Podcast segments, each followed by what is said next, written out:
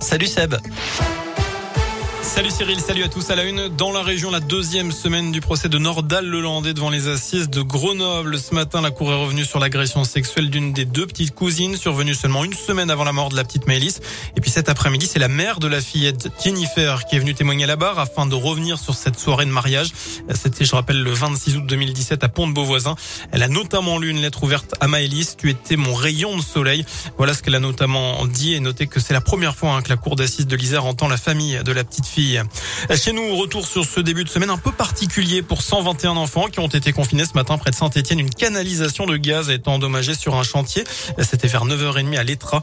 Conséquence, tous les élèves ainsi que sept membres du personnel de l'école des Olières ont dû rester à l'intérieur de l'établissement le temps de l'intervention de GRDF. La fuite a été stoppée, la canalisation va être réparée et le confinement a pu être levé. Au total, une douzaine de pompiers sont intervenus sur place. En bref, attention aux arnaques. La ville de Rouen invite à la prudence aujourd'hui cause des appels téléphoniques frauduleux reçus par des seniors. À quoi va ressembler le protocole sanitaire dans les écoles après les vacances d'hiver? Les premières consultations doivent s'ouvrir cette semaine. Le ministre de l'Éducation nationale, Jean-Michel Blanquer, a expliqué avoir l'espoir de passer au niveau 2 à l'école, contre 3 actuellement, ce qui permettra la fin du masque à l'extérieur, notamment dans la cour de récréation. Sur radioscoop.com, on vous demande justement si le gouvernement doit alléger le protocole sanitaire dans les écoles. Vous êtes une grande majorité à dire que oui, vos votes eh bien, sont ouverts jusqu'à 19h.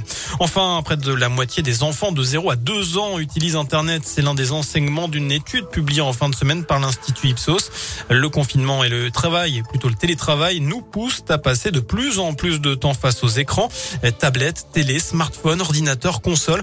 44% des parents et 53% des enfants déclarent que leur consommation d'écran a augmenté.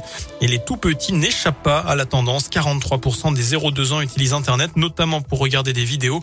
Le CSA préconise d'éviter les écrans avant 3 ans. Direction la prison pour Patrick Balkany, l'ancien maire de Levallois-Perret, est incarcéré depuis aujourd'hui à Fleury-Mérogis.